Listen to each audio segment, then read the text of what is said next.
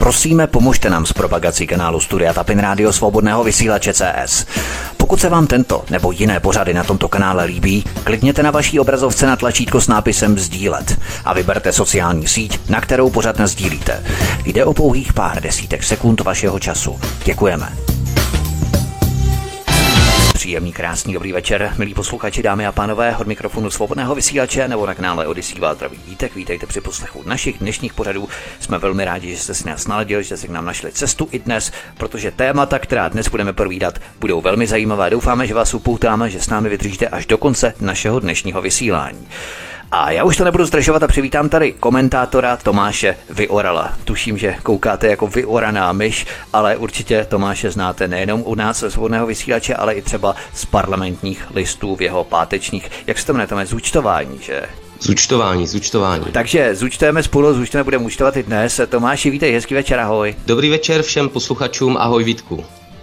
Ševče, prťavče, zúčtujeme spolu takový bonmot Šimka a Grossmana, myslím, že to v nějaké povídce zaznělo. Takže dneska budeme účtovat, ale nebudeme účtovat spolu, budeme samozřejmě účtovat i v tématech, která jsme si na dnešek připravili. Cenzoři, jak je vidět, jsou aktivní nejen u nás. Konec konců je to asi ostatně dobře placená živnost, že jo? Cenzor, takový práskač, dnes je docela i vážené vznešené povolání. Ale drábové naší nesvobody se začínají prosazovat i v mece a kolébce demokracie v samotné Americe. Právě v Americe totiž vrchní cenzoři založili nové ministerstvo pravdy. Představte si to. Ale sotva byl oznámen jeho vznik. Šéfka tohoto oddělení podala demisi a to oddělení ministerstva pravdy pozastavilo činnost, a to prý kvůli dezinformační kampani o jeho účelu. Že by reflexe neoliberálů, to mě nějak nesedí. Oni založí ministerstvo pravdy a hned ho zruší, protože se jim nelíbí, jak o něm lidi smýšlejí. To je docela vtipné, že? To, to je velmi vtipné a je to trochu zarážející. Zřejmě, zřejmě šlo dle mého nějaké dvě věci tam důležité. Jedna věc, asi, asi zjistili z, v rámci veřejného mínění, že, že tenhle krok už je trošku přes čáru, což, což se není čemu divit, že lidi zřejmě ještě nestratili úplně zdravý selský rozum a, a jakákoliv Jakákoliv cenzura se jim příčí, alespoň té většině často mlčící a, a utlumované mainstreamem. Ano. Tak a, a potom, i když já myslím, že často veřejné mínění pro tyhle lidi není úplně překážkou pro ty elity, protože oni tak nějak si za podpory jistých kruhů prosadí, co potřebují a dostanou se, kam potřebují. Ale zřejmě taky zjistili, že třeba by tohle ministerstvo pravdy mohlo být schozeno, dejme tomu, senátem nebo někde, někde nahoře, kde nemají demokraté stejné zastoupení tak, jako třeba v kongresu.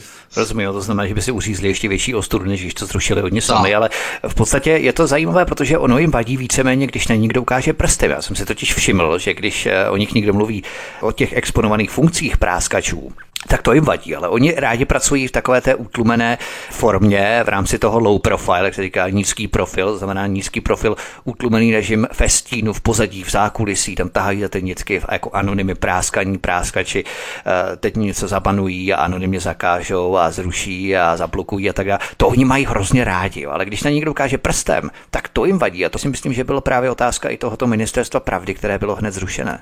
Je to, je to, je to dost možné, samozřejmě, tam zřejmě, zřejmě se Se, se začalo na ně ukazovat, tak jak vlastně říkáš, a, a cítili, že, že, že takhle to úplně nejde, když je na ně poukazováno a když najednou jsou vidět i, i v negativním světle, tak takhle úplně ne, jenomže zase se úplně neradujme, protože předpokládám, že v brzkém horizontu se objeví zase něco podobného v jiné formě, v jiné obměně, pod nějakým bohulibým názvem samozřejmě, jako jak říkáš, Orwellovo ministerstvo pravdy nebo nějaké ministerstvo na potírání dezinformací, r- to řekni dezinformací, dezinformací, hoaxů, nepohodlných názorů a podobně, no, uvidíme. jestli to nebude třeba tak, jak to dělají naši práskaní poslanci ve formě přílepků k nějakým zákonům, aby to nebylo tak vidět, víš, že třeba jedna část bude odhlasovaná se státním rozpočtem, druhá třeba k nějaké armádní zakázce a tak to postupně budou prosazovat po kouscích, po fragmentech, tak aby to nebylo vidět v té ucelené formě, víš, třeba jo, to mě taky napadlo. Be, jo, bezesporu, to bych se taky nedivil, takhle se to běžně dělá, že jo, tak střípek ke střípku, tak nějak k nějakému k nějakému ještě víc exponovanému tématu nebo zákonu přilepí tenhle, tuhletu součást a zatímco novináři naši ne úplně bystří, tam budou řešit tu, tu část, která, která na oko je strašně důležitá a potom si nevšimnou tady těch fragmentů e, přilepených tak nějak bokem, které ovšem jsou v podstatě důležitější než to, to, na co poukazují naše skvělé mainstreamové média. Naši poslanci vědí, kam se jezdit učit, protože dříve se jezdilo učit do Moskvy, do Sovětského svazu, dnes jezdí do Ameriky v rámci různých programů typu International Business Leadership a tak dále. To znamená, oni vědí a oni jsou velmi práskaní, vědí, odkud mají čerpat ty jejich znalosti a ty zákulisní metody, jak něco prosadit, co úplně není u veřejnosti tak populární, že? No, samozřejmě, ona v zásadě bohužel se nic moc nezměnilo, jenom se otočily znamínka, že jo. Za minulého režimu to bylo na věčné časy se Sovětským svazem, teď je to na věčné časy takzvaně, takzvaně se západem, myšleno U S A, Berlín, Brusel. Tak nějak jako. Ta funkce práskače, jak jsem se na začátku zmínil, že to je takové docela až vznešené povolání, něco jako lobista, dříve to byl korupčník, dnes je to lobista, je to vážené mm, mm. vznešené povolání, tak něco podobného jako práskač, že? Dříve to byl práskač a dnes je to, já nevím, fact checker, ano, fact checker, to je takový tak, ekvivalent, checker, jo, a je to málem až vznešené povolání dnes, že docela slušně placené. Tak samozřejmě, jak říkáš, tady ta, ten orwellovský doublethink a tyhle ty věci, jak, jak, jak se nazývají, eh, nazývají nesprávnými jmény určité funkce, jak říkáš, fact checker, jak to zní jako vznešeně ověřovač faktů a přitom jde o obyčejného bonzáka, eh, špicla a cenzora. Takže je to opravdu postavené na hlavu a ještě tak, jak je to všechno v zásadě velmi dobře podchyceno, dejme tomu nějakými skupinami, tak tohle cenzurské a udavačské povolání je samozřejmě v médiích tak jako vynášeno na pědestal, tak jakože chrání naši demokracii a, a svobodu před těmi vlastně troly a a hoaxery a dezinformátory a ruskými šváby, čínskými šváby. Mimochodem čínský šváby se dlouho teď neobjevili, jak se řeší pořád jenom to Rusko. No, bohužel jsme to dopracovali tam, že naše demokracie je taková jako kvazidemokracie.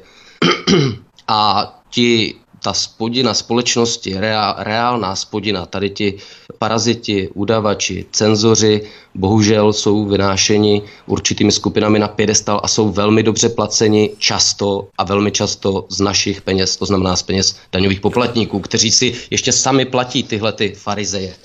Ona to musí být taky žaludek, přece jenom by to nedělal asi každý, že? V podstatě svítit každý den po netu a hledat tam nějaké závadové názory, které potom budu pracně hlašovat a blokovat a banovat.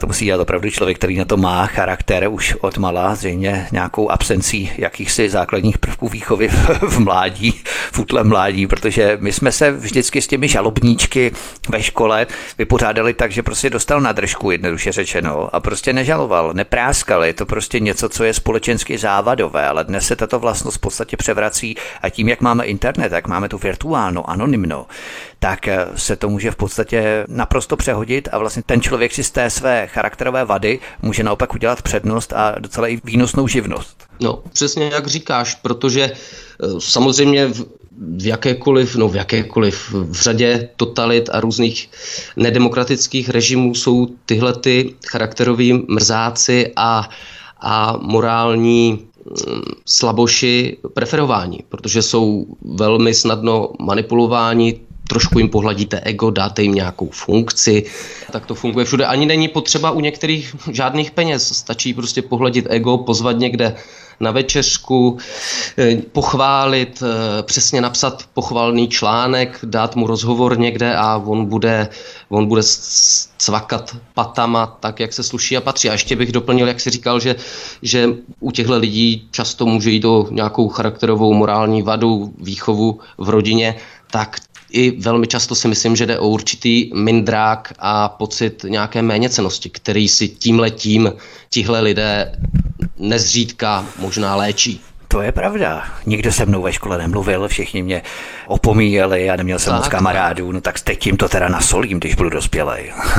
Tak, tak a, a dalo by se říci slovy těhle, těhle právě neo, neoliberálních klasiků, jak oni vždycky říkají, já nevím co, uprchlíci nemůžou za vaše post...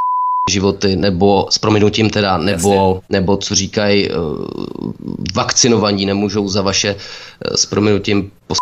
životy, tak tady by se to dalo taky obrátit. Lidé se svobodným myšlením a s vlastním názorem taky nemohou za jejich pokakané životy. Že?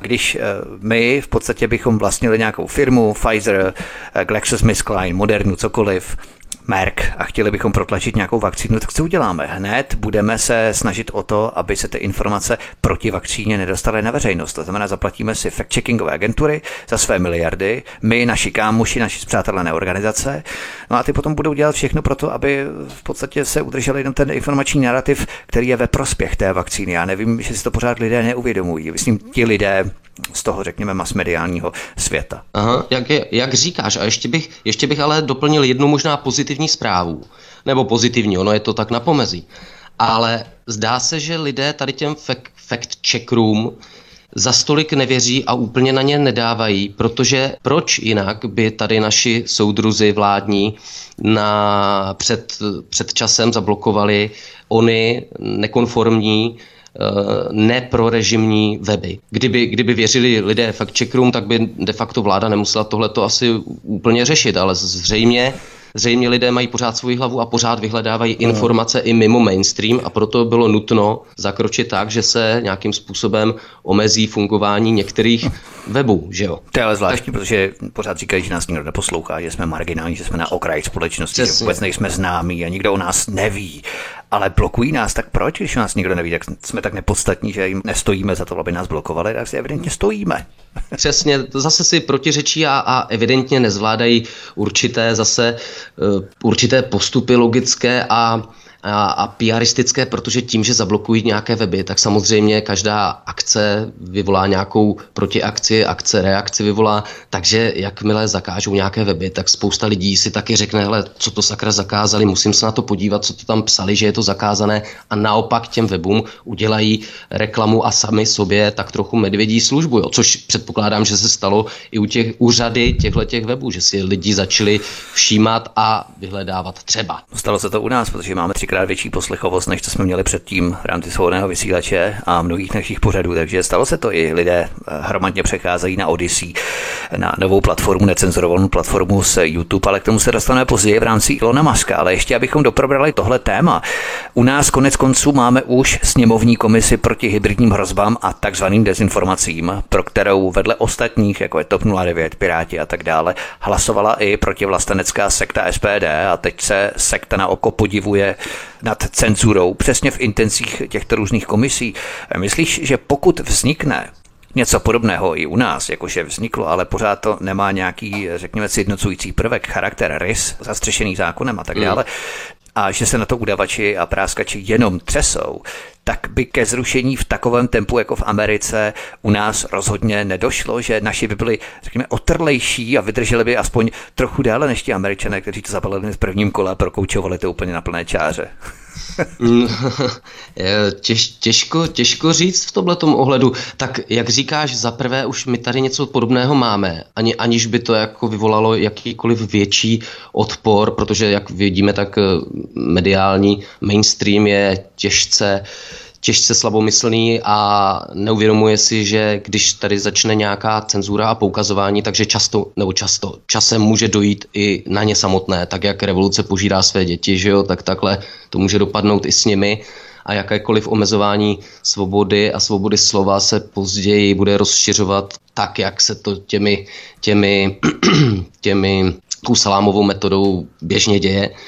No, takže my to tady máme, zatím v nějaké menší formě, ale máme bez jakéhokoliv většího odporu, alespoň jsem já nezaznamenal větší odpor. No a důležitá věc potom je, že ať si, ať si říkáme, co si říkáme, tak naše vláda z velké části, ať je to jakékoliv vláda, tak z velké části prostě není... nemá vlastní pole působnosti a je prostě závislá. Tak není nezávislá. Je závislá na určitých vlivech ze zahraničí. Bohužel, bohužel dle mého je to tak, tak že... Tak to je přece v pořádku, to je ta transatlantická spolupráce, jak oni říkají, že jo? Samozřejmě, ale, ale pak, pak taky záleží na tom, co, co řeknou zahraniční, zahraniční um, přátelé a partneři. A jaké notičky naši dostanou. Jestli dostanou notičky, musíte tady to ministerstvo mít, jinak vám sebereme tadyhle dotace, tamhle ty dotace, tohleto. Tak tady to ministerstvo bude a bude třeba v daleko horší podobě, než je teď. Já teda v zásadě nevím, co oni teď dělají, nedělají, nic moc od nich neslyším, takže působí zatím ve stínu, to jim vyhovuje, jak jsme se bavili na začátku. No, ale uvidíme, co z toho vzejde dál. No. Dobře to není, je to prasárna a nemá to s demokracií a se svobodou názorů a se svobodou slova vůbec nic společného tohle. Kde se podle tebe bere to práskačství a udavačství u nás? Protože tento fenomén se množí ve skupinách, které sice bojují na oko proti těm zlým náckům a fašounům, extremistům, ale zároveň bonzují jako přesně ti samí protektorátní pinčlové, proti kterým se vymezují. To je takový protimluv, oxymoron, jako kdyby si šel třeba do nevěstince a nechtěl by si sex, anebo by si šel do politiky a nechtěl by si prachy. Jo? Tak něco podobného. Jo, tak v podstatě, a ne, není to pouze u nás, ale je to všude v nějaké míře. Je to v Americe, jak vidíme, je to v Kanadě, je to v západní Evropě, je to práskačství, ten fenomén vlády, jak si latentně podporují a no, ty práskače tím... si chtějí jak si zavázat proto, aby jim donášely informace tím bonzem na lidi, kteří jsou nepohodlní vůči režimu, vůči vládnímu establishmentu, kteří prosazují nekonformní názory a tak dále. Ale kde se to bere podle tebe? Protože to není jenom český fenomén. Oni se hází na Češ, jako že my jsme ti hrozní, my jsme ti špatní, ale to není český ne, fenomén. To, to rozhodně ne, to, to jsi řekl velmi dobře, protože opravdu podle mě je velmi nefér a je to zas takové zavádějící a manipulativní, když se říká, že Češi jsou bonzáci a byli ano, vždycky ano. a podobně. Není to tak, je to samozřejmě v každé společnosti je vždycky nějaká a v každé, v každém národě, společnosti, ve státě je vždycky nějaká malá část lidí, ať už postavených morálně jinak, zamindrákovaných s malým sebevědomím, Který, kteří prostě potřebují nějakým způsobem se realizovat a jediná možnost pro ně třeba, jak se re- realizovat, je tohleto. Škodit druhým, parazitovat na druhých, samozřejmě ve jménu dobra a blaha, zrovna v současné době, kdy je to tahleta funkce cenzurů, práskačů, udavačů protežována ze strany vlád, mainstreamu a po celém světě de facto, tak tyhle lidi se můžou realizovat třeba jenom nebo hlavně v tomhletom a tím, že jsou podporováni a že, že nějakým způsobem je tahle funkce, tahle ta podivná farizejská funkce protežována, tak těch lidí se objevuje víc a víc a navíc se nemusí schovávat. Oni naopak se dostávají na světlo, dostávají prostor třeba i v těch médiích. Jo, a jsou odborníci, přesně pro mě jsem skočil řeči, jsou odborníci hlavně v těch médiích. Jo, teď tě vidí frajerka v televizi, ty jsi super. Tak, tak, jo. Můžou se chlubit, koneč, konečně se podívají na sebe v médiích, v televizi, tamhle někde v novinách, na internetu. A co si budeme povídat? Člověk, většina lidí má to své ego a rádo je, je potom egu hlazeno a A, a chváleno, zejména někde z nějakých vyšších míst, někdo z těch vládních a podobně, takže jako zase se není jim moc co divit. No. Tak to je vlastně základní prvek rekrutace rozvědky nějaké, která si vytipovává své spolupracovníky, které infiltruje.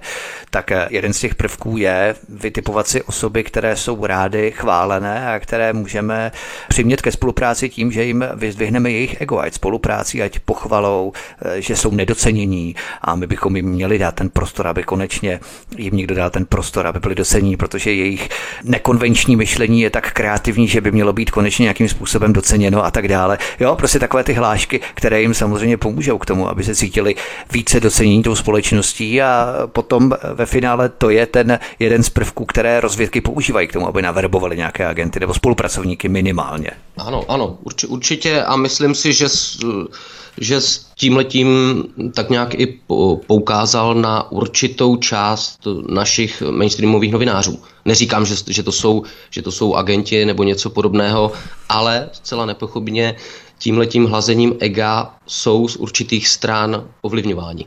Teď si, teď si uhodil přesně hřebík na hlavičku, možná bychom měli rozšířit to, o čem jsme se bavili v minulém pořadu právě o těch novinářích. A oni vlastně jsou, myslíš, že ochotní udělat úplně všechno, kdyby jim třeba řekli, ty budeš skákat po jedné noze, odstrkovat se ušima, chodit po hlavě, tak oni to prostě udělají za prachy, prostě udělají úplně všechno. Za prvé za prachy, za druhé za to ocenění, jak jsme se bavili, za, za to, že budou patřit do té vybrané skupiny těch uh, lepších lidí, kteří se někde scházejí a uh, tak nějak dostávají ten pocit, že jako můžou ovlivňovat běh dějin nějakým způsobem, i když de facto nemůžou mm. a jsou, jsou jenom poskoky a loutkami. A potom samozřejmě udělají možná skoro všechno, z toho titulu, když jsou přesvědčeni o tom, že, že pracují pro to blaho právě, pro to dobro. A samozřejmě ty lidi, kteří s nimi pracují a kteří je ovlivňují, ty novináře, reálně tak je umí zpracovat tak, aby oni věřili tomu, co píší, dejme tomu na devadesát devět procent si myslím. Samozřejmě to není pravidlem, někteří píší za peníze celá nepochybně taky. Ale myslím si, že řada z nich je přesvědčená o tom, že to, co píšou, je pravda, jediná pravda a nic než pravda. pravda. Ano, je to stejně velký paradox, když vykrouškovaní svazáci od Pirátů žvaní o nebezpečí krajní pravice. Jo, to jsme vždycky hmm. viděli, že od roku sedmnáct ještě dřív pořád fašouni a náckové, táhněte, uprchlíci, vítejte, že známe tu demonstraci, na které se účastnil Ivan Bartoš a tak dále. A pak bez mrknutí oka podporují ukrajinskou armádu, kde velká část inklinuje právě k nacistickému odkazu Stepana Bandery. To potom člověk opravdu žasne. To, to žasné bezesporu je, je otázka, jestli dokážou tyhle lidi, o, o jejich inteligenci nemám úplně valného mínění, jestli dokáží vůbec rozlišit, uh, rozlišit, co je, co je opravdu ten pravicový fašismus a nacismus nebo cokoliv a, a co, co není, protože jeden fašismus odsuzují a k druhému se lísají, jenže ty lidi neznají kontext nebo ho nechtějí znát, uh, možná, že neznají ani ty, ty pojmy a A další věc je, že zase jdou vždycky s režimem, protože to, o čem jsme se zase bavili, uprchlíci vítejte, zbraně pro Ukrajinu, paráda a pro Azov, to je zase, obojí je to vysoce prorežimní záležitost, takže jdou zase s režimem a s mainstreamem, o tom to taky je. A to je přesně úplně ten opak vlastně toho, řekněme, fundamentu nebo esenciálního základu té pirátské strany, kdyby vlastně oni měli jít naprosto proti všemu prosystémovému a priori, protože takový jsou. Vzpomínáme si na Ivana Bartoše, který vedl tu demonstraci proti Mezinárodnímu měnovému fondu, tuším v roce dva tisíce, nebo kdy tady byli poprvé. Jo? A teď najednou jsou, čekají na pokyny z Bruselu, přímo mají v Bruselu svoje lidi. To je úplně naprostý opak toho fundamentu pirátů, co by měli vůbec jako existenciálně prosazovat. No, přesně, ale stejný opak vidíme i v, té, v tom prosazování veškeré cenzury na internetu. Teď piráti přece, co by, co by ti, co hlásali svobodu internetu, bla, bla, veškeré tyhle jakože vznosné, vznosné uh, názory a věci, tak ano. Samozřejmě řekli něco proti jakékoliv cenzuře na internetu, proti přesně proti špiclování, udávání, bonzování, ne-li už pak úplně odstřihnutí některých webů, neslyšel jsem od nich ani slova. Jako kdyby námořní piráti, kteří přeprávají lodi na mořích, tak najednou by drželi basu s královnou Viktorií, s britským impériem a tak dále. Jsem úplně mimo. Tak, tak ono, ono, co se týče pirátské strany, samozřejmě tak ta, ta klame, klame rameny, to bylo jasné už, už na počátku, jedná, jedná se o globalistický projekt, o stranu, která není jenom u nás, že jo, je to, je to projekt napříč zeměmi nějakým způsobem vytvořený, nevím, nevím, jak moc jsou pirátské strany spolu v kontaktu, ale um, už vlastně tím, tím jak, jak, jak, jak, jak jsou globalisticky pojaty, tak prostě musí jít zákonitě s režimem.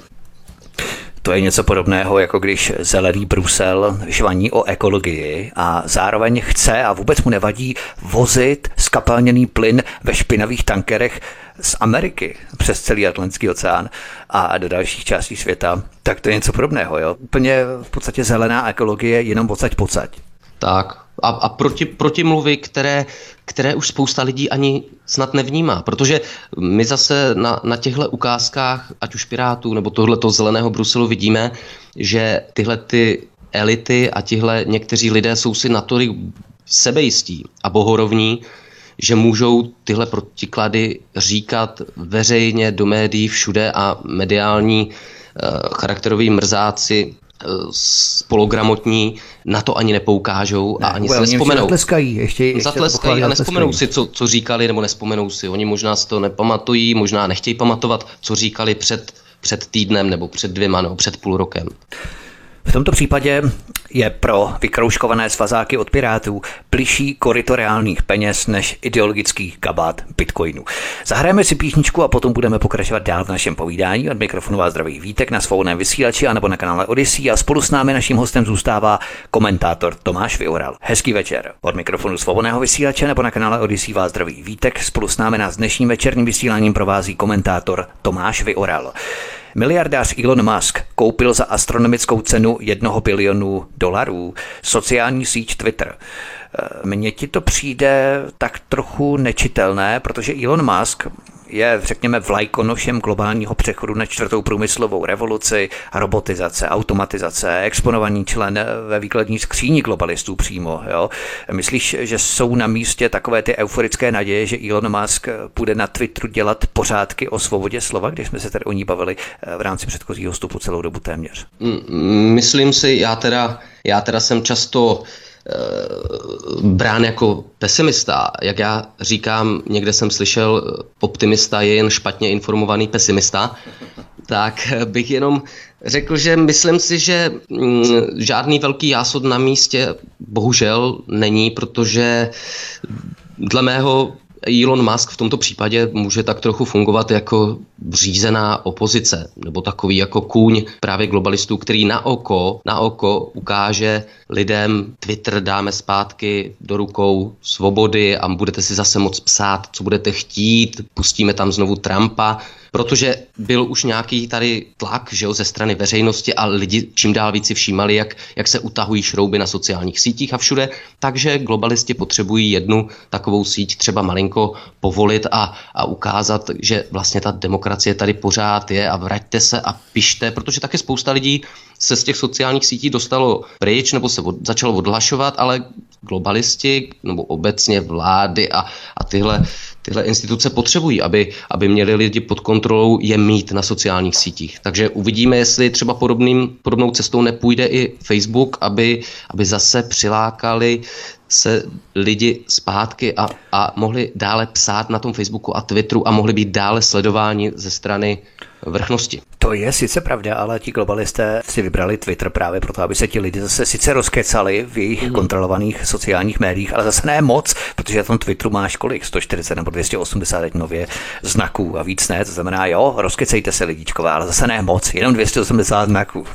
tak, tak, tak a navíc Twitter je, co si budeme povídat, Twitter je taky taková síť víc, jako řekl bych, elitářská. Myslím si, že úplně moc lidí kolem sebe, když se podíváme obyčejných, na tom Twitteru nebude. Tam jsou takové, tam jsou lidi spíše profesně, profesně sdružení a z velké části celebrity, že jo, novináři, herci, nějací vědci a podobně, ale obyčejných lidí tam tolik zase, alespoň podle mě, není. Typicky sluníčkářská síť, jo, tak, když tady tak, v podstatě tak. těch zelenosmažkových mileniálů a tak dále, ale zase já si to představuju tak, že u nás se ten Twitter neujal v Česku, možná i na Slovensku, to nevím přesně, ale v Česku minimálně ne, protože my máme rádi spíš takové ty hospody. My nemáme rádi koktejlové bary, kam přijdeme, teď máme prostě ten koktejl a korzujeme skrz ty jednotlivé lidi, jo, teď si ostatní vymění třeba pár vět, jo, pozdraví se, řeknou si několik vět a potom zase jdou dál a zase korzují a pendlují po tom koktejlovém baru. Ale my máme rádi spíš Češi takové ty hospody, kde si sedneme a můžeme si hodinu, dvě, tři pokecáme, jo. A to se asi promítá i do toho virtuálních pohledů v rámci těch sociálních médií, ten Twitter se u nás tak moc asi neujal v Česku. Jo, to je, to je pěkný příměr, to mě, to, takhle jsem nad tím nepřemýšlel, ale řekl jsi opravdu výbornou, výbornou, výbornou paralelu s tou hospodou a s tím, s tím přesně koktejlovým barem. To je úplně podle mě při, no, velmi, velmi přesné. A co se nás Čechů týče, tak, tak určitě. Mně to přijde, jako by došlo k přepřahání za pochodu, protože globalisté tuší, jak si říkal, že neomarxisté a neoliberálové v Americe a zejména v kalifornském Silicon Valley jak oni mají rádi všechno z toho silikonu, že jo, včetně těch mm. kalifornských sluníčkárek, ty taky si nechají hodně částí těla dělat ze silikonu, tak, ale částí, které nepoužívají k přemýšlení. Tak přestřelili prostě s tou cenzurou Facebook, YouTube, Twitter a tak dále a lidé prostě odcházejí na nové platformy, nové sítě, Odysee, kam my jsme přešli, že v rámci svobodného vysílače komplet. Na YouTube já dávám vlastně jenom takové, řekněme, trailery, upotávky hmm. na tyto pořady a tak dále, ale vlastně celé je kompletně umístějí pouze na Odysee a tak dále. Tak oni prostě tahají za záchrannou brzdu přes Ilona Muska, který má působit a má figurovat jako řízená opozice, jak jsi řekl. Mám, mám, mám ten pocit. To, co jsi řekl, tak jak se o tom bavíme, tak, tak to vnímám já, protože nemyslím si, že by Elon Musk byl nějaký Nějak, byla nějaká černá ovce mezi nima, která, která jim do toho hodí vidle a která najednou tady bude bojovat za svobodu slova pro obyčejný plebs, jo, když to takhle řeknu. To, to si nemyslím a přesně je to vidět i z titulu Elona Muska, jeho firem, jeho vizionářství, ať už se týká vesmíru, nebo já nevím čeho všeho, elektromobility, že jo, nějakých těch, těch lubů, nebo něco, něco, čím se bude cestovat, v nějakých těch tabletách a podobně. Takže myslím, že Elon Musk je pevnou součástí té, toho, toho, té globalistické elity. S tou cenzurou je to stejně takové komické, když na jedné straně zrušili účet Donaldu Trumpovi, jak si o tom hovořil, a na druhé straně mluvčí Islámského emirátu Afghánistán na Twitteru stále je, tak tady je vidět, koho ten režim skutečně preferuje. To přesně, to, to je zase hřebíček na, na, na hlavičku, protože takhle se na to můžeme podívat i zpětně, co se dělo na sociálních sítích, když, když tady byl onen děsivý islámský stát, podporovaný Bůh ví kým, že jo, tak normálně na sociálních sítích byly videa, příspěvky jejich propagandistické, dokonce videa, před, pokud si dobře pamatuju, i se stínání hlav a podobně, a to sociální sítě jinak tak velmi úzkostlivé v zásadě neřešili, jo, a pak Donald Trump napíše v zásadě v úvozovkách nevinnou větu, že volby byly zmanipulovány nebo něco takového a najednou je všude plošně ze všech sítí e, vyjímán jako arciďábel. Jo, takže to je naprosto v, v nepoměru, co se může a co se nesmí a jak říkáš, potom vidíme, co je protežováno sítěmi a režimem a co už není. Teď jedné herečce se odhalí jedno ňadro, jedno prso a všichni se z toho hroutí, všichni sluníčkáři v Americe pokrytečtí, naprosto farizejští, na druhé straně Arabové vytáhnou střeva z břicha nějaké oběti a s ním omutají hlavu jako kravatu a uškrtí ho a tak dále, mu tu hlavu ještě uříznou, ukopnou a to je úplně všechno v pohodě, to na těch sociálních médiích vůbec potíráno není. Ne, přesně, jak, jak říkáš, je to úplně postavené na hlavu a myslím si, že člověk, který má hlavu na krku, tak musí vnímat tenhle rozpor a musí mu být alespoň trochu jasné, co teda s námi režim zamýšlí a jakým způsobem nás chce manipulovat. Já jsem tuším v lednu vysílal trojdílný cyklus Saddám Husajn o Iráku, teď jsem dovysílal také trojdílnou Libii. Chystám se na válku proti bývalé Jugoslávii a světe div se, neoliberálové se o těchto válkách vůbec nezmiňují, jako by nic z toho neexistovalo. Na rozdíl od současné Ukrajiny, která je mediálně naprosto exponovaná. Rozflákali celé země globalisté, Balkán, Libii, Irák, infrastrukturu, uvrhli lidi do věčné bídy a chudoby, zasypali je dokonce zbraněmi s ochuzeným uranem, neskutečné prasárny, které tam podnikly, ale jediný zločinec je pouze nějaký Putin a ne už Clinton, Bush, Obama a tak dále. Jo. Tak oni chtějí snad vymazat část nepohodlné minulosti, dokonce nejenom cenzurovat, ale i dokonce upravovat tu minulost. Upravovat tak zase, jak, jak, jsme, jak jsme mohli číst v Orwellovi, v Zamjatinovi, v, v Bradberym nebo v jakýchkoliv těchto dílech, tak zdá se, že se naši současní soudruzi inspirují, bohužel, a přesně tohleto, tohleto dělají, protože navíc si musíme, musíme, musíme přiznat, že v těchto válkách, které zmínil, z útočných, agresivních invazích, zemřelo násobně víc civilistů, i, i vojáků, ale násobně víc, než zatím uh, umírá ve válce uh, na Ukrajině, která samozřejmě je taky zlo, protože každá válka je zlo, co si budeme povídat, ale je potřeba to vidět vždy komplexně, vidět ty důvody, které k tomu vedly, což když si postavím na misky váh války v Iráku, v Libii, v Sýrii v zásadě a válku na Ukrajině, tak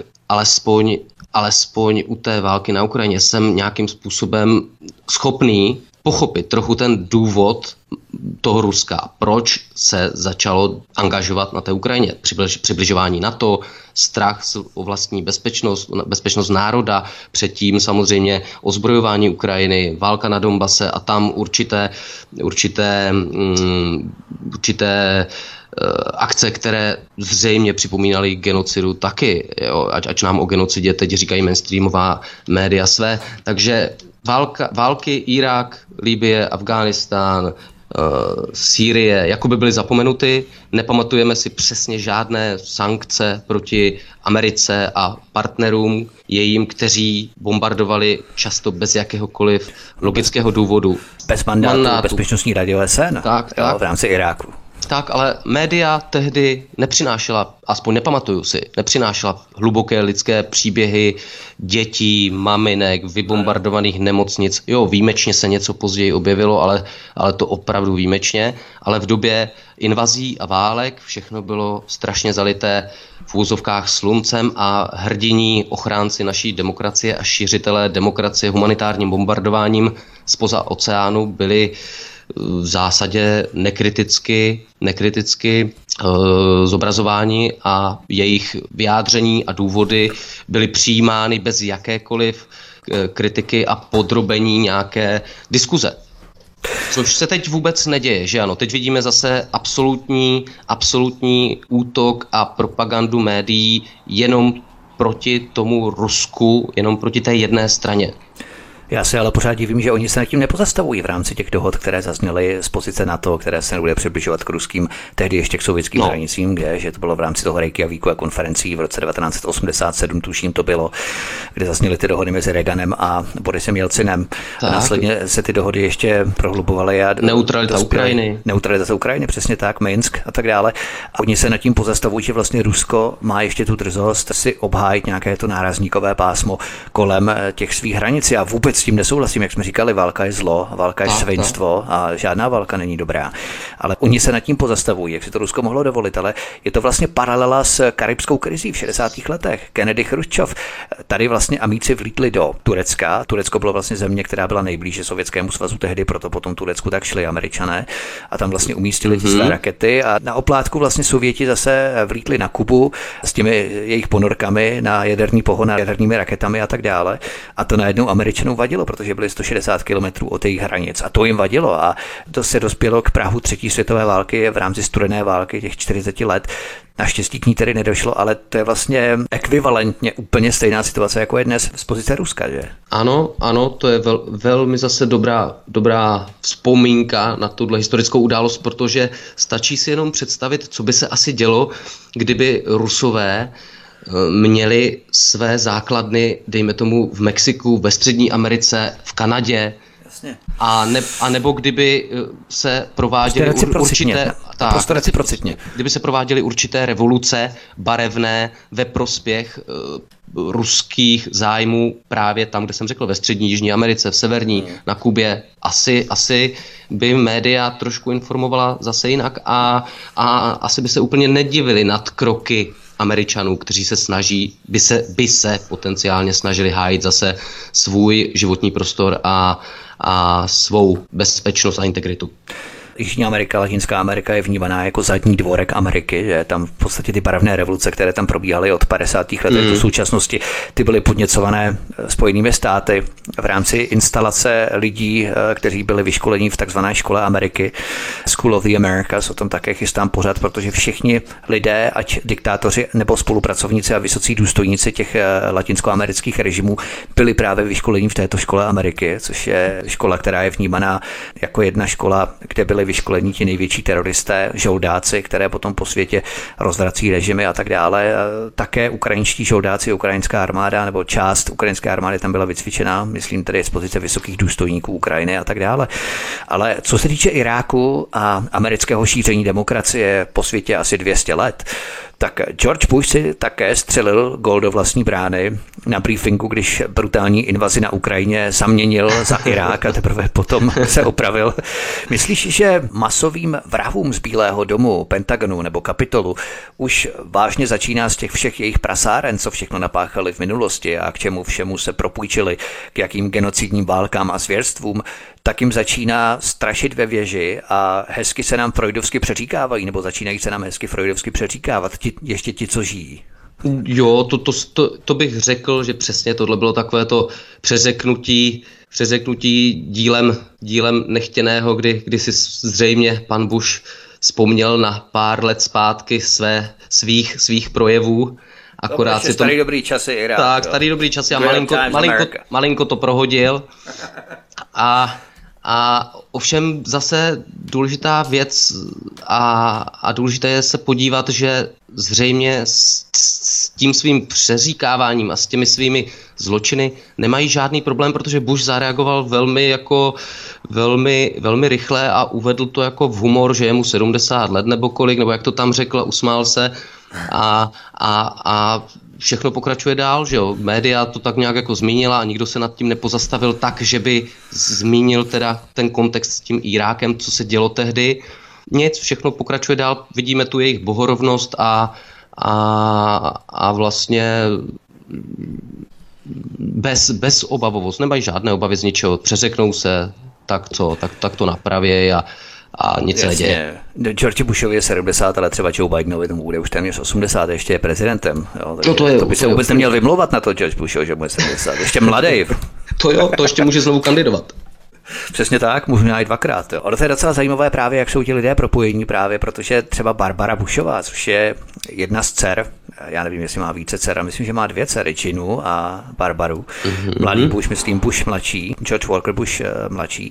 Tak Barbara Bushová je ve Schmidt Foundation Trust, myslím, že se tak to jmenuje, Schmidt Foundation, protože Eric Schmidt je jeden z manažerů Google, který byl u založení Google, jo, který byl vlastně naverbovaný do společnosti Google v roce dva tisíce jedna a je tam vlastně od jeho založení, než byl tedy převelen do Pentagonu v roce dva tisíce šestnáct Google přímo, tak Eric Schmidt je v podstatě jeden hlavní manažer Google a ten má svůj trust, svůj foundation, svůj neziskovku a myslím, že ve správní radě této jeho neziskovky šéfa Google, Erika Schmidta, sedí Barbara Bushová právě, jo, dcera George Bushe mladšího, takže to, já to budu právě zpracovávat v pořadech ohledně neziskovek a ohledně přípravy na pandemii covid devatenáct.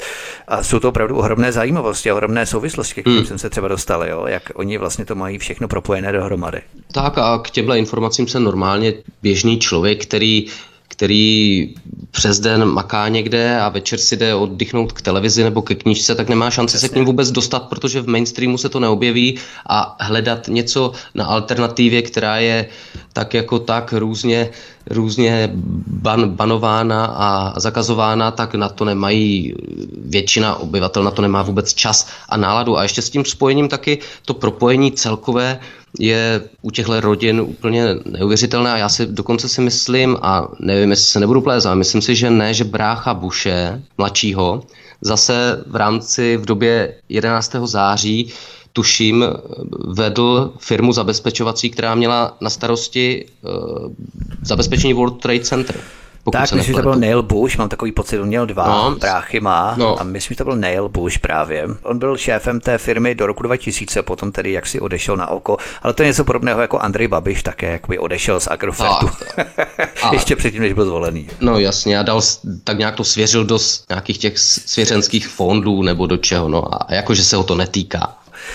Ale je to pravda, jsou to, jsou to zajímavé souvislosti. Já právě jsem o tom vysílal v jedenáctého září v mém dvoudílném pořadu, kdy jsem právě rozebíral i Bushovy vazby na Bin Ládiny, jo, rodinu Bin Ládinu, kdy spolupracovali v rámci Carlyle Group, kuvajtské vazby, kdy v podstatě oni si v rámci kuvajtské války, války v zálivu v roce devadesát devadesát jedna chránili svůj zadek a chránili si svoje investice v Kuvajtu, protože byly propojení Bushové v rámci pojišťovacích agentur a tak dále s Kuvajtem, s kuvajtskou rodinou a tak dále. To znamená, že ty vazby jsou tam neskutečné, ale To teď nebudeme rozebírat, to je poměrně, řekněme, mnohovrstvé politologické rozebírání, ale když se tu tak bavíme o té cenzuře, blokování, vyhrožování za nesprávný názor hlídacích psů, už ne demokracie, ale vlastních občanů, tak nelze nepřipomenout nedávný debakl nejvýznamnější ukrajinskou bojovou jednotku Azov, která se tak neslavně vzdala u Mariupolu.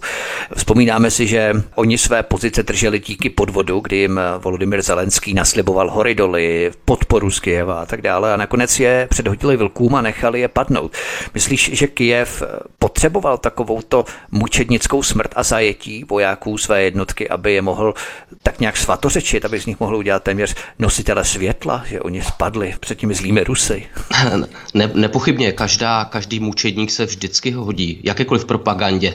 A A z, z, zejména, zejména tady v případě toho, toho Azovu, který jehož, jehož členové, jak, jak víme, se chovali, jak se chovali drasticky a, a brutálně a podobně, tak navíc by to bylo možná pro ukrajinský současný kyjevský režim win-win. Zaprvé by se zbavili těch svých jako brutálních psů, kteří by pak už třeba ne, nedělali, nedělali ty zvěrstva, které dělali.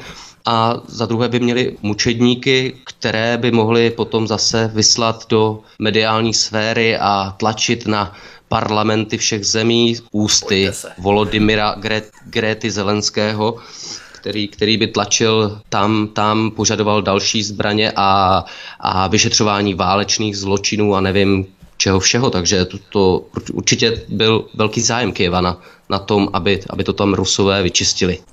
Teď jsou tito vznešení bojovníci světla jednotky Azov v zajetí. Myslíš, že takové ponížení v nich zapálí nenávist spíš ke kyjevské chuntě, možná ještě větší než k samotným Rusům? Jestli byli zrazeni, jakože to vypadá, že, že ano, tak si myslím, že jo, že, že, že to vyvolá nevraživost vůči těm, kdo je zradili a, a tak, jak bo, bohužel známe z různých historických uh, událostí, válek a podobně, jak se zrazeni potom dávají na stranu svého protivníka třeba, tak přesně můžou začít mluvit třeba, co se týká Rusů, co se týká toho, co, co zažili, viděli, dělali, co jim bylo slibováno. A že to už bude ruská propaganda, jo? To už bude samozřejmě. To už bude ruská samozřejmě. propaganda. To už se dopředu určitě, určitě avizuje, předpokládám, v médiích. Jasně, jasně. Všechno diskreditované, všechno bude ruská propaganda, protože už to neřeknou, jak si pod tou ukrajinskou vlajkou.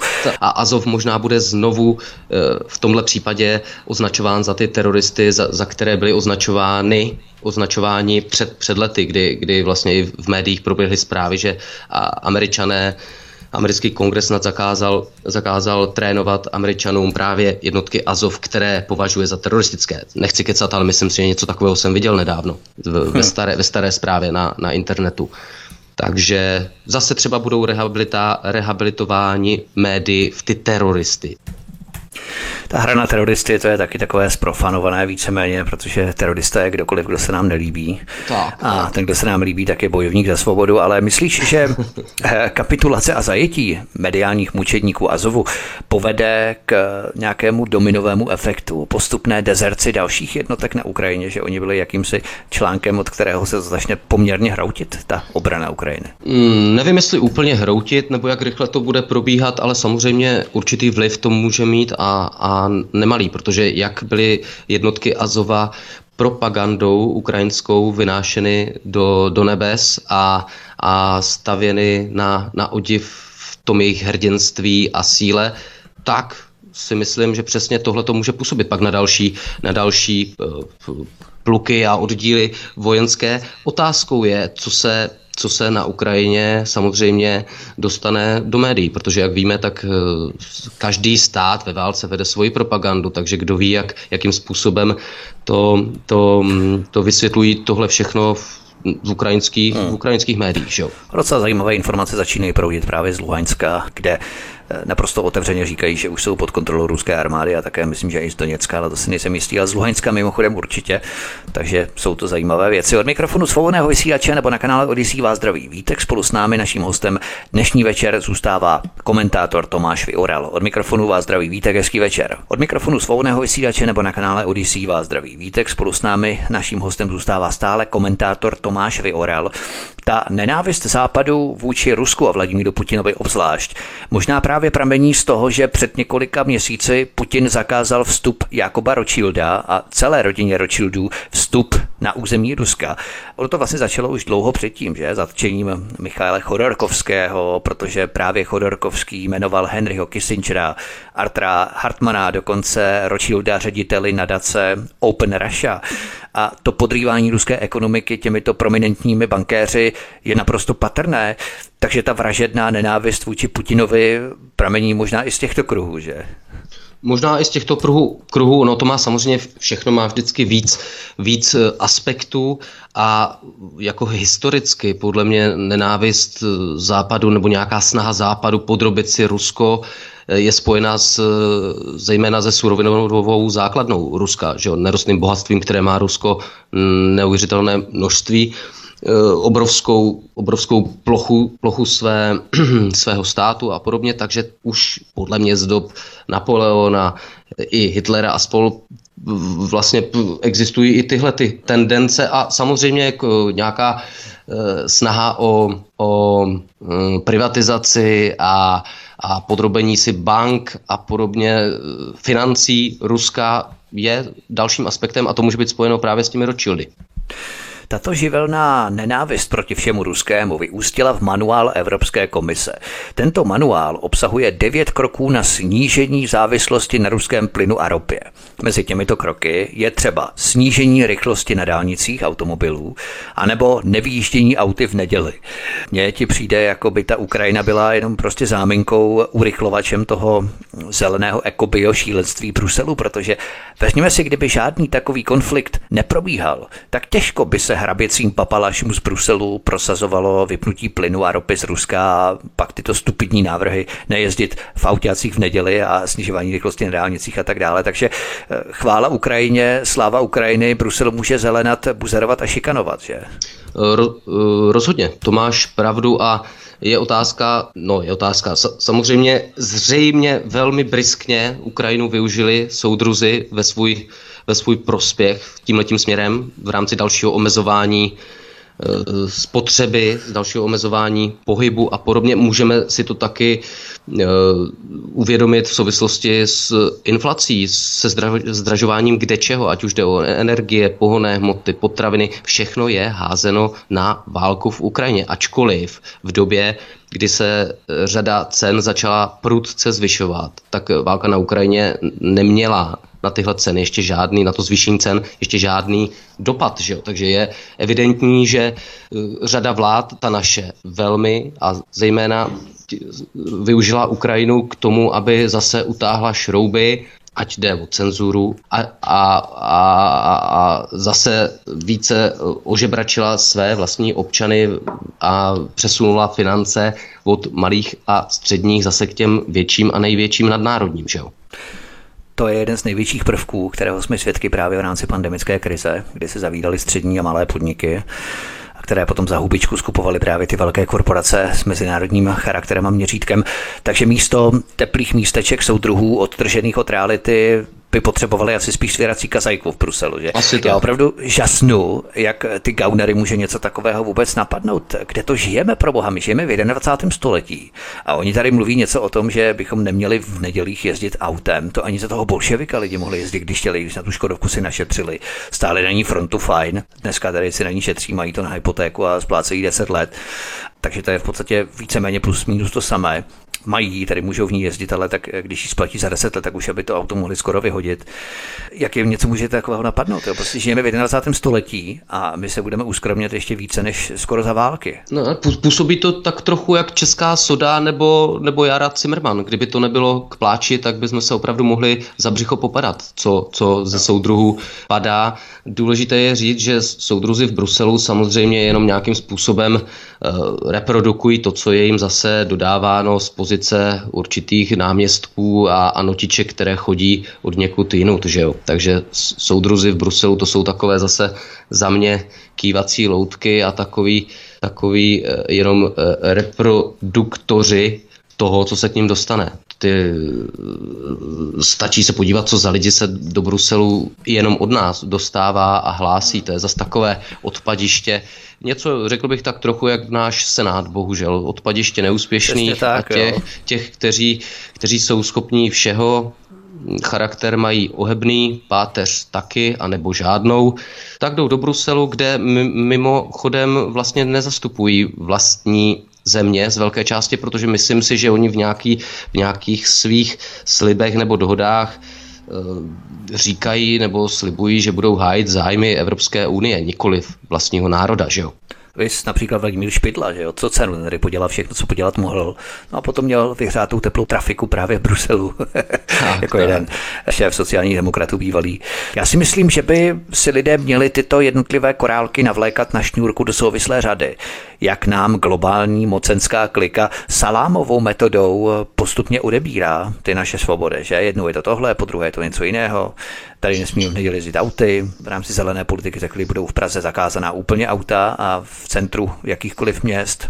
Soukromé vlastnictví bude zpochybňované, už ono zpochybňované je, no je v rámci sdílené ekonomiky a tak dále. Jo, to znamená, že jednu po druhé ty svobodky, jedna po druhé pěkně korálky na šňůrce navlékáme postupně salámovou metodou. Tak, je, je, potřeba, je potřeba to přesně sledovat v kontextu a pamatovat si, co se dělo a říkalo přednedávnem, protože další věc jsou samozřejmě stále tendence na zrušení hotovosti, že jo, zase ve jménu dobrá, aby, aby, neby, aby nebyly špinavé peníze, aby aby se všechno... budou špinavé peníze, budou proprané tak, peníze. Tak, tak.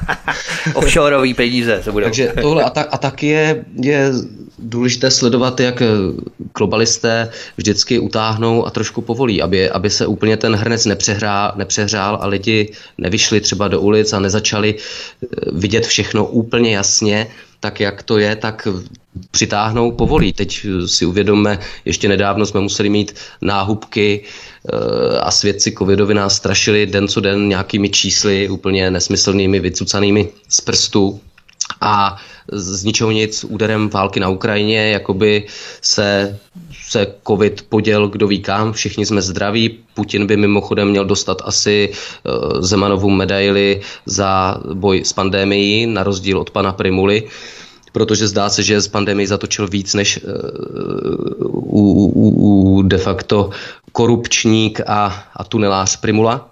No, takže teď jsme se povolili, teď máme povoleno nenosit náhubky, nemusíme mít testíky a podobně, ale uvidíme zase, jak to bude na podzim nebo dál, jestli zase, zase kliká koronahysteriků přitáhne, protože když už investovala takový čas, takové peníze a takové, takové, takové energie do, do koronahysterie a do toho oblbnout celý svět v rámci nějaké nemoci, která nebyla tak nebezpečná, díky bohu teda, jak, jak se poukazovalo, byla-li vůbec, nebyla-li to opravdu nějaká jenom e, viróza nebo chřipka méně bez, nebezpečná, tak a teď jsem Celebrita za... mezi viry, celebrita mezi chřipkami. Tak, P R virus.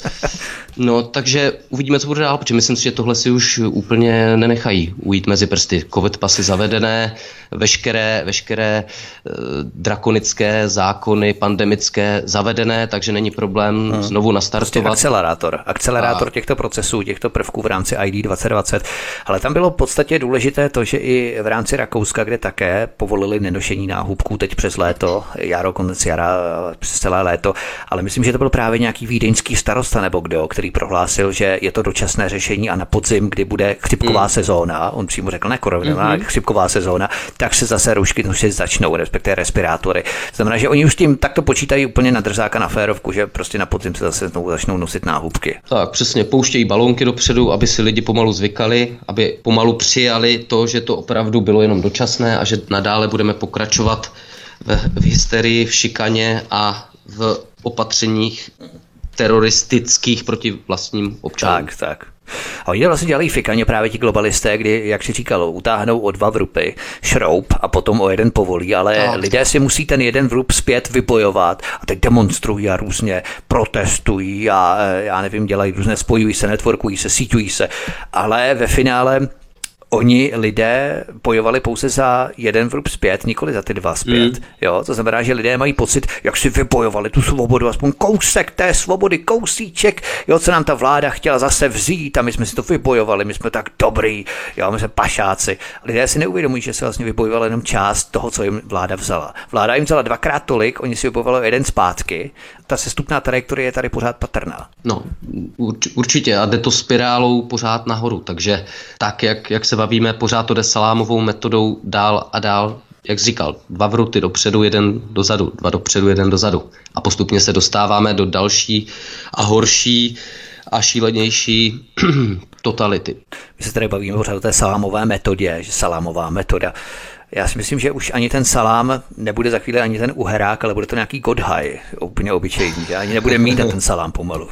To, to jo, a za chvíli už nebude ani ten salám, už nebude z čeho ukrajovat, takže už se bude ukrajovat, už půjdeme asi do, do mínusu někam. Už se bude ukrajovat ne ze salámu, ale z nás samých. Tak, šlachy kůže flaxy, jak jsme říkali ve škole, když jsme měli ty blafy, ne? Ještě v devadesátkách, to byla šlacha kůže flaxa místo masa, tak to bude něco podobného.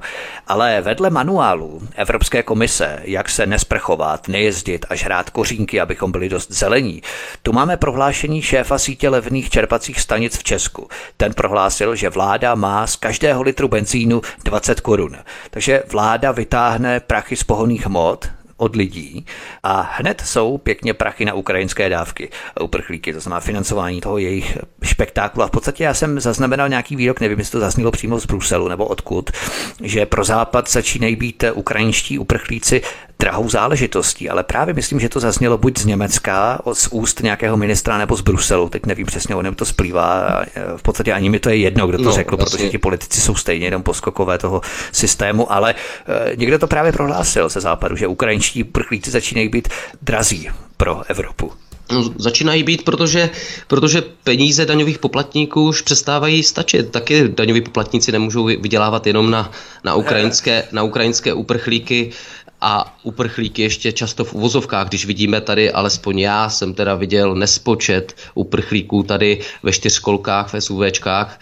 Často, když někde stojím na parkovišti, tak tam mám, tak tam jedno z nejlepších aut je právě ukrajinské, vystoupí mladí lidé, pohoda, jazz, jdou si nakoupit tamhle, jdou si tamhle do zoo zadarmo samozřejmě, jdou si do lékárny, zřejmě taky zadarmo, jezdí si u nás po dálnici taky zadarmo, protože dočasně byla zrušena, tuším, povinnost dálničních známek pro nějaké, možná tuším, uprchlíky, uh, uprchlíky ukrajinské plus pro pomoc ukrajinských uprchlíkům, co se týče dopravy nějakého asi zboží a podobně. Takže všechno, všechno zadarmo, bydlení zadarmo, ještě peníze, peníze na, na, na nějaký takový jako na vedlejší špás, peníze navíc a, a pak vláda říká, že Češi nějakým způsobem závidí. Tady nejde o žádnou závist, tady jde o o, tady do stejné měření, o, roz, stejný metr, ano, o rozhořčení nad, nad dvojími metry a nad tím, že vlastní obyvatelé, kteří tady léta platí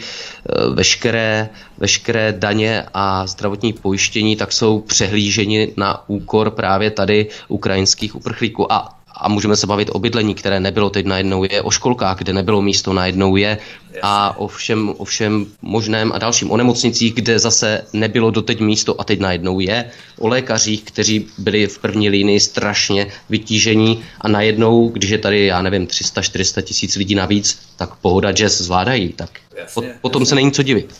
To je pravda, těch lidí najednou mnohem víc než v rámci té celé pandemie, že? Koronaviru slavného, kdy vlastně tady nebylo tolik lidí ani zdaleka, jako je dnes těch Ukrajinců v České republice.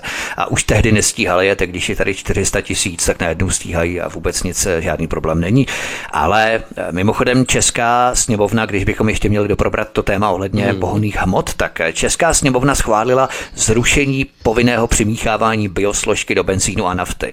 Myslíš, že se to nějak dramaticky projevuje, nebo je to v podstatě kapka v moři pro snížení cen paliv, protože lidé jezdí nejenom nakupovat, ale i tankovat do Polska, pokud tedy mohou a pokud to mají v nějaké rozumné vzdálenosti z České republiky, no, severní Moravy.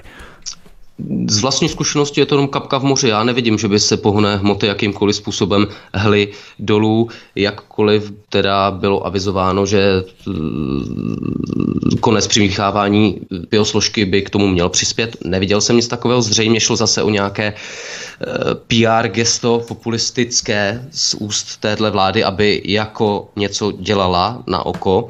A důležité je to, co jsi říkal na začátku vlastně, od čeho jsme se odklonili, že vláda má nemalé peníze z, z pohonných hmot a i ze zdražení pohonných hmot má zase větší peníze logicky na DPHčku. Spotřební daň je tuším daná, ta bude asi na litr stejná, ale DPHčko, samozřejmě na DPHčku se odvede víc.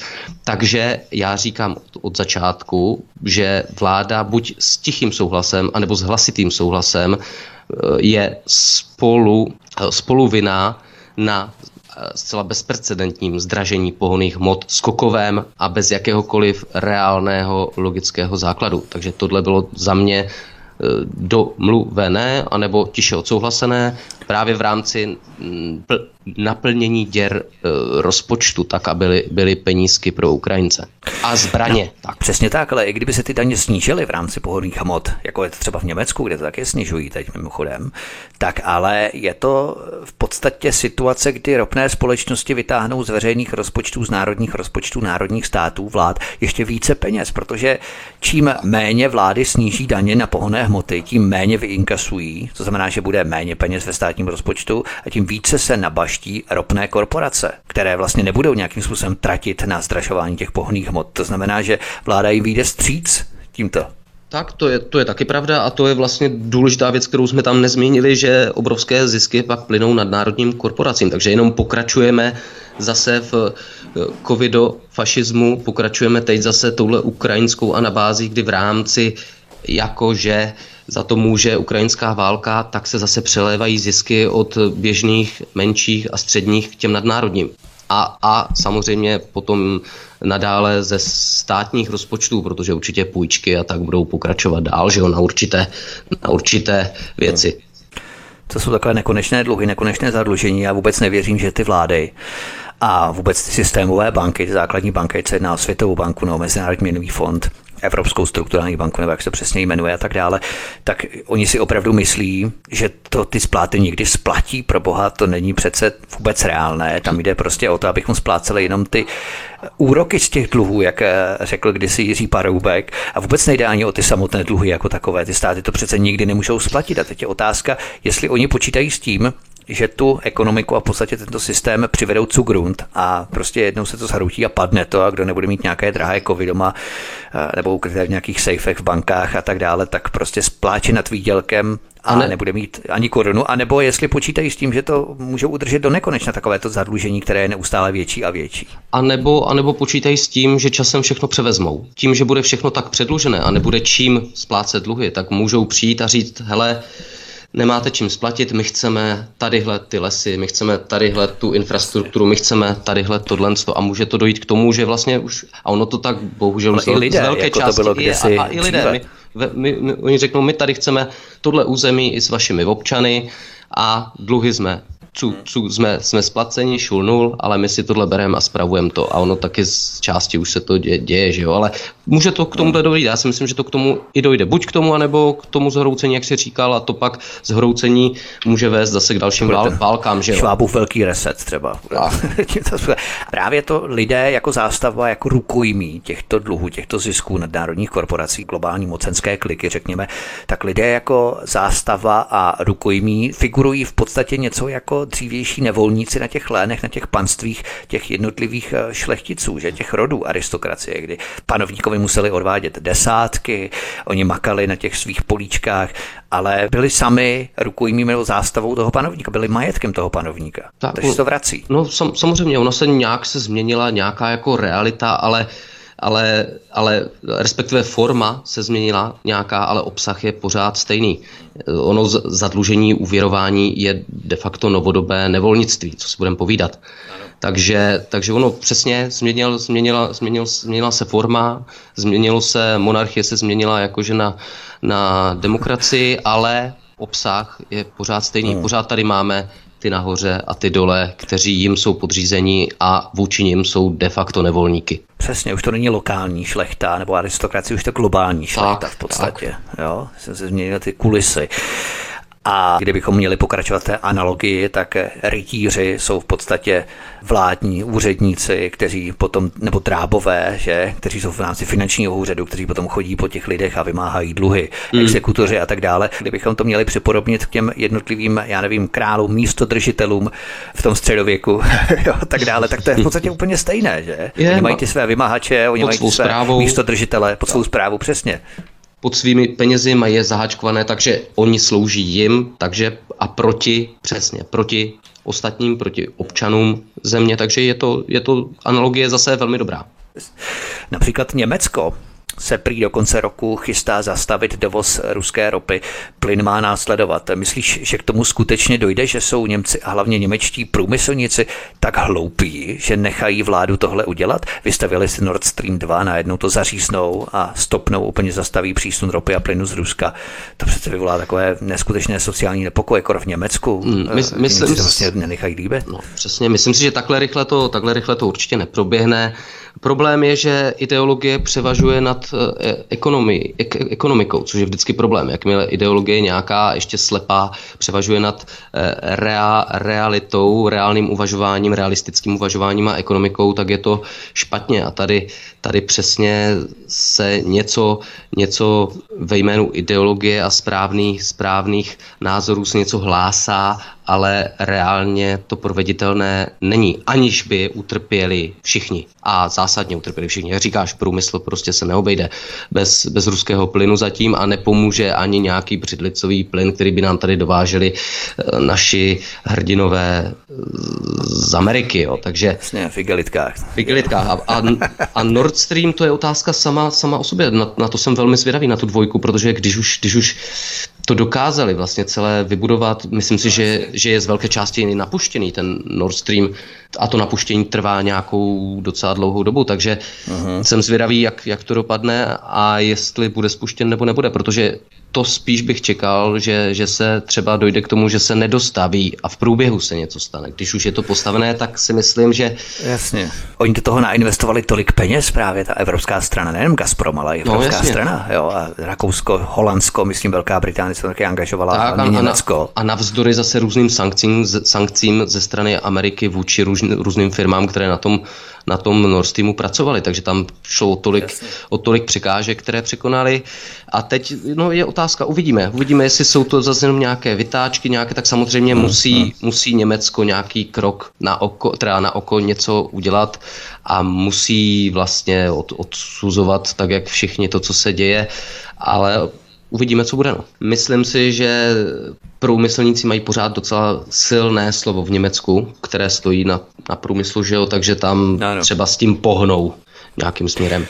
Ale zase třeba Rakušané, to je velmi zvláštní takové, protože ty země většinou dělají ty věci tak nějak víceméně společně, ale Rakušané vyslali do Ruska svého kancléře, který přijel s příslibem stabilních dodávek ruské ropy. Rakušanům má možnost platby za ropu v eurech. Maďarsko postupuje přibližně stejně. Myslíš, že to českým rusofobům otevře oči, anebo to mopslíkování bude pokračovat dál? Protože to Rakousko je celkem zajímavé, protože oni nejsou ani ve strukturách ano, NATO, ano, že? Ano. Jo, a teď si dojednávají víceméně obchody a kontrakty s Ruskem. Takže to Rakousko si jede takovou svou docela jako sympatickou cestou, víme, jak dlouho jim to vydrží. Určitě, no já si myslím, že našim mopslíkům to oči úplně neotevře, protože naši mopslíci jenom dělají, co jim, co jim přikáží befelem páničci ze zhora a ze zahraničí. Takže tam jako, co se týče našich, našich politruků, tam opravdu sami od sebe neudělají nic, co jim není povoleno. Takže záleží, co, co přijde z zahraničí, ať už zase říkám Berlín, Brusel nebo Washington, tyhle tři destinace. Česká vláda spustila webovou stránku Deštník proti drahotě. Asi jim to poradil nějaký PRista, aby mm. předstírali zájem o Čechy. Ale když se podíváme na ten web, co by nás mělo zaujmout podle tebe nejvíc na tom webu? V globále, když jsem, když jsem viděl Deštník proti drahotě, tak zase, jak, jak si už ty řekl, jde pouze o P R, P R nějakou akci, kterou jim poradil nějaký neúplně bystrý PRista, protože se tam objevují nějaké, nějaké drobnosti, ani vlastně už nevím, co to, co to tam bylo, které českým rodinám pomůžou asi, asi jako děravý deštník, řekl bych, proti dešti. A A myslím si, že spíš by, by se měla ta stránka jmenovat Deštník proti uh, ukrajinské drahotě, když už. A mohly by tam být veškeré, zmíněné veškeré příspěvky, slevy a veškeré podpory, které plynou právě ukrajinským občanům. To si myslím, že by bylo daleko důležitější pro to, abychom měli představu, kdo komu pomáhá. Takže za raketové zvyšování cen energií, pohonných hmot a z logiky věci i ostatního zboží může buď Babiš, anebo Rusko, anebo koktaví koně na Madagaskaru, Nepálci, Jaci z Nepálu a aboričinci z Austrálie, komunisti. Prostě kdokoliv za to může, hlavně ne současní vládní gauneři. To je třeba si správně i divy zapamatovat, abychom jak si vyplňovali ten systémový narrativ. Jo, to, to určitě, a to si myslím právě, že tam mají i někde na tom webu napsat. Sáno, to, to vlastně si narazil na to, že tam vláda píše něco ve smyslu, že, že přesně za, za zdražování může Babišova vláda a, a, a současně válka nebo Rusko válkou na Ukrajině. Takže dezinformace v jedné větě, protože buď teda za zdražování může Babišova vláda a Fialova vláda, anebo za zdražování může COVID a Uh, ukrajinská válka, jenže oni tam spiplali, Fiala a jeho propagandisti tam spiplali dvě věci dohromady, to znamená Babiš a ukrajinská vláda, i když realita je taková, že za zdražování, inflaci a za likvidaci ekonomiky a uh, likvidaci blahobytu občanů mohou jenom naše vlády, nikoliv ty vedlejší důvody, které zmiňují, jako COVID a válka. Přesně, přesně. Já se to ani dokážu představit, protože ty parchanti nejenom, že zvyšují takovýmto způsobem plyn, ale třeba i ČEZ vyhrožuje ze příští rok no stoupne cena energii o sto čtyřicet pět procent až. Přitom si vyplácí ředitelé, že jo, odměny ve výši deseti, desítek milia, milionů korun. Jasně, tuším, že přes jasně. třicet milionů si vyplatil, vyplatil, nebo bylo vyplaceno řediteli ČEZu teď na odměnách a bonusech. Kdo ví, co, kdo, no, a kdo, kdo ví, co další, další lidé ve vedení a v dozorčích no. radách a, a podobně. Že jo, to už se k nám ani jo. si pořádně nedostalo, takže to je takové chucpe, až, až z toho bolí oči. I s přihlédnutím k tomu, že my si tady vyrábíme svou elektřinu, pak to prodáváme do Lipska, do vlastně mezinárodního trhu a potom to skupujeme zpátky za spotové ceny. Ano, nějaké, a máme jednu z nejdražších se... energií potom v Evropě. Přesně tak a vyrábíme my, si ji sami. A či vyrábíme přesně za pár, za pár peněz. No, no. Tak na co potom tu elektrárnu máme, to už to můžeme rovnou zbourat a nakupovat to rovnou ze zahraničí, že jo, to je úplně zbytečný. No. Jako jo. Každopádně to správné mopslíkování západu a vražedná nenávist k Putinovi přináší své ovoce, už se blížíme k závěru. Česko bylo zvolené do Rady O S N pro lidská práva místo Ruska. Myslíš, že jsme byli jenom ve správnou dobu na správném místě, nebo je to zásluha za odměnu a správné mopslíkování, že jsme se tam takto dostali? Tak, já myslím, že to druhé, co říkáš, že je to zase za, za odměnu a, a správné chování a jednání a mopslíkování.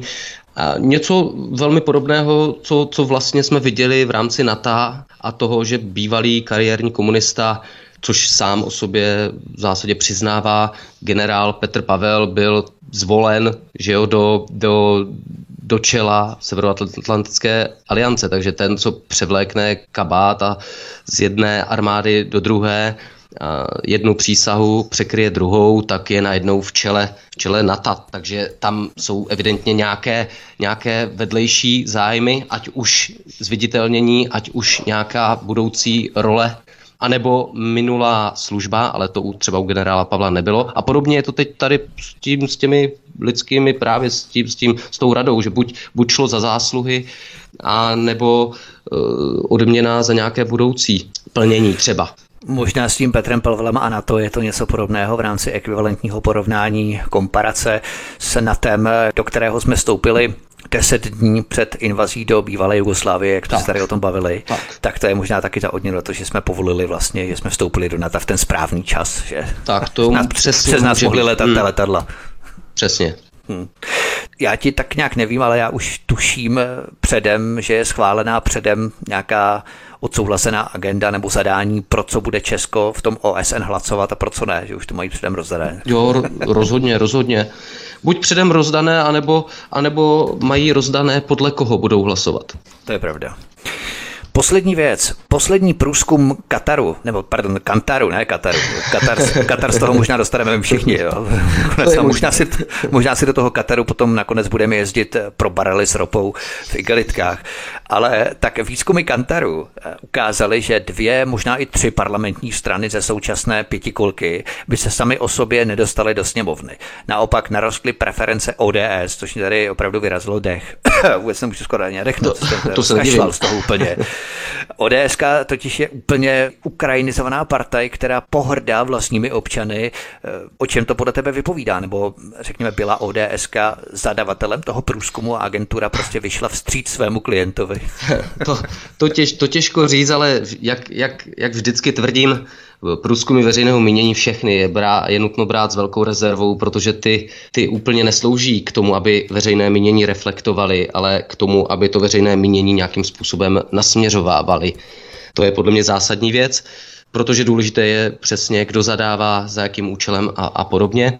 Nicméně k tomuhle konkrétnímu ah, myslím, že není překvapivé, že řada parlamentních eh, pidistran by se nedostala do sněmovny, tak, to ostatně, tak by to ostatně bylo i v těch proběhlých volbách, které proběhly. Samy o sobě by se do parlamentu nedostali, ale tím, že se za vydatné pomoci soudruha Rycheckého mohli spojit a, a udělat tyhle ty slepence, tak uh, ty malinko větší zachránili ty malinko menší a dostali se nakonec do, do sněmovny.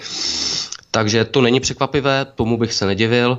A nárůst ODSky, to si popravdě taky nedokážu nějak jinak vysvětlit, než tím, že snad ODSka byla zadavatelem, nebo tam jim něco Kantarou poslali, protože pokud je to pravda, tak jsme na tom asi bohužel ještě hůř, než jsem si myslel. My, my občané teda. Takže tady se přesně osvědčuje pravidlo, že účelem statistik a výzkumů je manipulovat veřejným míněním a takzvaně odborně ho nasměrovávat. Tak, ano, odborně nasměrovávat, přesně. Já nedělám propagandu, já jenom odborně nasměrovávám. Tak a zeptám se těch správných tazatelů v rámci toho průzkumu, protože oni tam mají samozřejmě sociologický profil. Ne, sam, samozřejmě. Každého, jo, takže oni nic nesfalšují v podstatě, oni se zeptají jenom těch správných ne. lidí. Udělají správný výběr a potom správné závěry, protože oni se klidně, oni se, zept, a oni se můžou zeptat i, i všech lidí, ale podle toho, jak vyjdou výsledky, tak pak, je, pak reflektují jenom to, co se hodí samozřejmě. Když se něco nehodí, tak to nezmění, to nechají bokem, anebo to vyloží tak, aby to bylo v souladu s tím, co potřebovali. Závěr našeho povídání bych zakončil konstatováním, které když pochopíme, tak pochopíme už úplně, ale úplně všechno. Bankéři se starají o to, abychom zůstali zadlužení. Farmacie se starají o to, abychom zůstali nemocní. Výrobci zbraní se starají o to, abychom stále válčili. Mass média se starají o to, abychom se nedozvěděli pravdu. Vládní mafie se starají o to, aby tohle všechno probíhalo legálně.